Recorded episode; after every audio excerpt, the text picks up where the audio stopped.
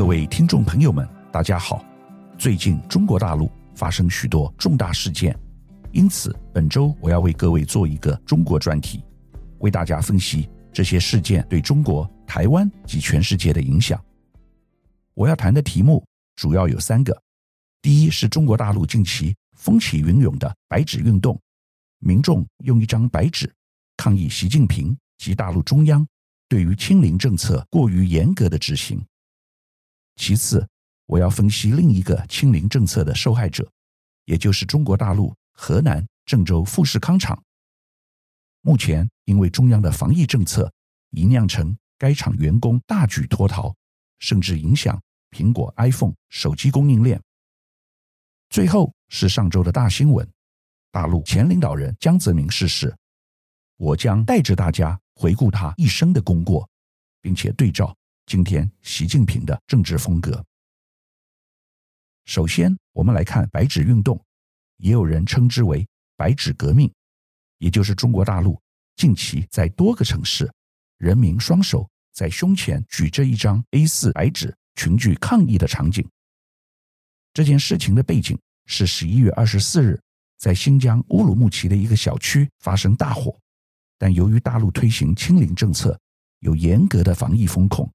把大楼逃生的门封住，导致在里面的人逃不出来，救灾人员也无法及时进入社区救火，最终造成十人死亡、九人受伤的悲剧。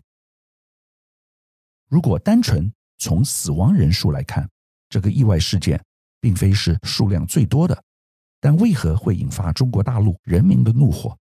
如同烽火燎原，从一个城市到另一个城市。就像在一堆易燃物上点燃的火柴，一发不可收拾呢？最主要的原因是人们受不了长期封控，导致人身自由受到控制。他们非但不能工作，连外出都不行，所以人民会有这样的反抗行为，非常能理解。我们平常被关了几天都受不了，更何况是长时间？问题是由于封控。中国大陆人民不满的情绪从地方传到中央，最后到达习近平身上，形成巨大压力。中共二十大才刚结束，习近平前所未有的获得第三任连任，权力正达到有史以来的最高峰。照理说一切都在控制之中，但为何这件事会失控？这又传递了什么讯息？现在中国大陆民间。不能有任何反对政府的声音，一切遵循上意，而地方政府官员为了自保，还极力讨好上层，不仅更加严格地执行改革，甚至超过中央的要求，以致整个社会回到了五十年前高度共产主义集权控制的时代。人们一开始可以容忍，但到了一定程度，所有的不满情绪无法再承受。便一次宣泄出来了，这就是白纸运动的背景。我们来看一些人民反对政府的言论及标语，相当触目惊心，包括“不自由，无宁死”，要求言论自由、新闻自由，不要终身制，不允许修改党章，中国不需要皇帝，共产党下台，习近平下台。值得注意的是，在十月十三日。中共二十大闭幕前三天，一位市民在北京交通干道四周挂起两条横幅，分别写着“不要核酸，要吃饭；不要封控，要自由；不要谎言，要尊严；不要文革，要改革；不要领导，要选票；不做奴才，做公民。”另外一幅则是写着“罢课、罢工、罢免独裁国贼习近平”。这位抗议民众后来被警方带走，下场如何不得而知。但可以确定的是，这不只是一个人的不满，而是真实地反映了中国大陆十四亿人口的共同心声，才会导致这次的白纸革命。由于该事件不断扩大，大陆中央在处理上格外的小心，他们并没有把这些抗议看作是动乱，即使面对少部分抗议者喊出了。共产党下台，习近平下台等激进的口号，政府还是退一步表示，悼念乌鲁木齐火灾，主张放宽疫情管控。如果这件事发生在北韩，恐怕金正恩早就把这些人枪毙了。现在习近平力量虽大，可是白纸运动却让他了解到，全中国十四亿人口，大部分人都反对他，因此他还是要尊重民意。虽然中国大陆并没有民主的概念，但无论如何不能回到八九年六四天安门时代，以武力镇压民众的行为，这将会加速习近平政权的垮台。所以，现在中国大陆正在做的事，就是在保持习近平的颜面下，将整个事件比较圆满的落幕，尽量提早解封，满足人民的需求，而不要再高压治理，让人民不满的情绪升高，甚至扩大到更多的地方。为了浇熄民众的怒火，在抗议于全中国遍地开花之后，事件发生的乌鲁木齐已经立即恢复公共交通。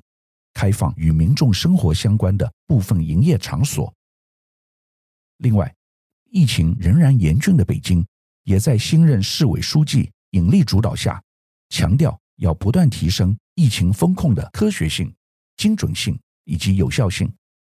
同时宣布严禁社区采取硬性隔离、硬性阻挡等措施，包括严禁封堵消防通道、社区大门等。对于争议性高、没完没了的全面反复核酸筛检，也调整为无外出活动的民众即可不参加社区核酸筛检。简单来说，民众的白纸运动抗议终于起了一定程度的效用，大陆领导人终于让步。值得注意的是，假如我们把这次的抗议事件看作是过去在北非的茉莉花革命，或者是前几年发生在香港的。雨伞革命等颜色革命模式，民众直接挑战当权者，甚至试图推翻政权，那可就大错特错了。这次的白纸运动只是大陆人民卑微的表达对于官方始终不肯动摇的动态清零政策，以及其所造成诸多不便的一个不满而已。不过，我们千万不要期待这个运动会越演越烈，因为。那对于全世界，甚至台湾来说，都会是负面的。中国大陆经济和社会越混乱，领导人越有可能尝试在外交和军事上有所突破，进而来转移焦点。届时的后果，想必不会是我们所期望的。美国总统拜登和习近平上个月中在印尼巴厘岛会面后。双方已达成一定程度的和解，彼此也释出善意，避免冲突进一步升高。中方会后表示，从来不寻求改变现有国际秩序，不会干预美国内政，无意挑战和取代美国。简单来说，就是中国仍然认同美国是世界老大，没有要超越或取代美国的意思。但对台湾来说，更重要的是，拜登总统所提出的“五不四无意”，意味着美国对中国的表态将进一步升级。虽然这对台湾有非常重大的影响，许多媒体却没有对此报道和分析。所谓的“五不四无意”，代表着美国尊重中国的体制。第一，不寻求改变中国的体制；第二，不寻求新冷战，第三，不寻求通过强化盟友关系反对中国；第四，不支持台湾独立；第五是不支持两个中国和一中一台。请注意，第五点是直接打脸蔡英文和台湾当局的当前政策，也就是美国承认一个中国，而且没有改变台湾是中国一部分现状的意图。另外，拜登说的四个无意又是什么呢？那就是第一，无意与中国发生冲突；第二，无意寻求和中国脱钩；第三，无意阻挠中国经济发展；第四，无意围堵中国。大家都可以看得出来，拜登所说的这些无意，其实是美国目前正在做的事情，否则也不会全面封杀中国晶片，并对大陆进行一连串的经济制裁。但既然双方元首目前都希望能够管控分歧，避免由于误解、误判或激烈竞争而演变成双方进一步的对抗和冲突的情况下，将来拜登总统是否会有所改变，有待观察。有了这样的背景前提，我们就可以理解为何美国对于这次中国大陆的白纸运动所采取的态度异常低调，因为拜登总统已经做承诺，不会改变中国体制，更无意寻求冲突，当然更不能在这个节骨眼上大做文章。拜登政府只有表示支持和平示威。美国国务卿布林肯则表示，政府大规模压制示威的举动是软弱的表现，中国大陆当局必须找出兼顾公共卫生和人民需求的办法。此外，布林肯在接受 NBC 访问时被问到，这波示威是否会削弱大陆国家主席习近平的权威时，布林肯回答，不方便评论习的状况。但可以说的是，美国不会实施类似大陆的清零政策。各位不知道有没有看到这其中的微妙性？过去美国的态度是唯恐天下不乱，对于他国抗议行动都强调那是人民追求民主的表现。美国不但支持，甚至会从旁协助，在一些新兴国家推翻政权。然而这次对于中国大陆，那么大规模的群众抗议事件，美国不但完全没有提到“民主”这两个字，只说人民有权利和平示威，并表示美国的做法会和中国不一样。这样的说法意味着美国认为中国有中国的体制，与美国不同，美国不会予以干涉。那么台湾呢？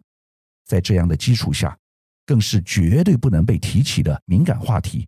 否则就变成美国作为一个外来政权干涉中国内政。我特别看了一下，网上很少有把白纸革命和六四天安门比较，除了太阳花学运成员出来呼吁不要酿成流血事件之外，没有什么特别报道。从某个角度来说，如果有人要期待中共政权因为这个示威事件而加速瓦解，在短期内并不现实。除了上述，该事件也传达了一件很重要的讯息，那就是习近平正在放软身段。知情的欧洲官员透露，习近平上周和欧洲理事会主席马歇尔会谈时表示，中国大陆各大城市的抗议行动，原因是中国民众为三年来的疫情感到沮丧。中国领导层。应该会努力推动疫苗接种，以因应动荡。这个新闻由官方的《南华早报》报道出来，代表习近平表示，他明白而且听见人民的声音，未来会努力做出一些改变。某个角度也算是放低姿态。我们再来看近期河南郑州发生的富士康事件，由于疫情扩散，上个月。二十五至二十九日，中国大陆郑州在主城区进行流动性管理，每日进行核酸检测，进入高度警戒的封闭状态。但没有想到，这样的控管引起员工的恐慌，几万人急着排队离开，因为担心郑州将封城，再不走就走不掉了。因此，在十一月二十三日，郑州厂的富士康工人与保安。发生非常激烈的冲突，引起国际媒体高度关注。最后，富士康让员工自由选择是否离开，并且给选择离职返乡的新进员工一万元人民币费用，该事件才得到了平复。河南是中国大陆人口第一大省，而富士康在该区的地位尤其重要。富士康厂区。淡季员工十万人，旺季三十余万人，上下游配套企业更是超过百万人，还要加上在厂区附近开餐厅、旅馆等十一行娱乐的店家，等于大家全靠富士康吃饭。富士康郑州厂包办大部分 iPhone 的生产。由于这次郑州厂的员工不稳定问题，华尔街分析师下调了本季 iPhone 的销量预测，从八千三百万部下调至七千四百万部，下调幅度约十一趴。第四季可能出现七百万到一千万部的缺口，实际数字取决于复工的速度。这次 iPhone 十四卖的最好的是高阶机种 Pro，富士康郑州厂包办八十五趴的产量。事件发生后，外资认为未分散风险，苹果可能会要求生产较低阶 iPhone 机种的和硕承担更多的生产责任，以缓解新机缺货潮。最快十二月下旬大量产出。这是和硕首度拿下高端 iPhone 的代工订单。此外，根据彭博社报道，和硕也开始在印度组装新款 iPhone 十四。因此，在可见的未来，我们可以预见中国供应链会加速外移到其他市场。这些都是由于大陆清零政策所导致的结果，可以算是中国投资的政策风险。另外，富士康也不再会那么有独占性。未来，苹果除了和硕以外，还会选中国大陆的立讯为代工厂商。最后，我们来看江泽民过世的新闻。十一月三十日，江泽民在上海去世，享年九十六岁。他是近代中国除了习近平外最重要的政治人物。一九八九年，邓小平任命他来代替六四事件中被迫下台的中共总书记赵紫阳后。中共开始不断加强对权力的控制。国外媒体这样形容江泽民：是他带领中国走向世界。江泽民是扬州人，也是上海帮。当年他遵循邓小平的要求，积极开放中国市场。在他任内，中国走过一系列具有重大意义的变化，从一个落后国家转变为世界上重要的经济体。成为增长速度最快的国家，同时和西方世界的关系也大为改善。这一部分和他的个人特质有关，他能说英语、俄语等多门语言，而且还有音乐造诣。在美国访问时，能唱京剧、弹吉他，和美国记者用英文谈笑风生，因此常常能博得国际媒体版面。江泽民的政绩一部分来自他的总理朱镕基，这是中国近代最好的专业领导人，类似台湾早期的行政院长孙运璇。但江泽民最为人所诟病的是，他虽然拥抱市场经济，却造成他周围身边的人拥有巨大的个人财富，也就是我们所称的太子党。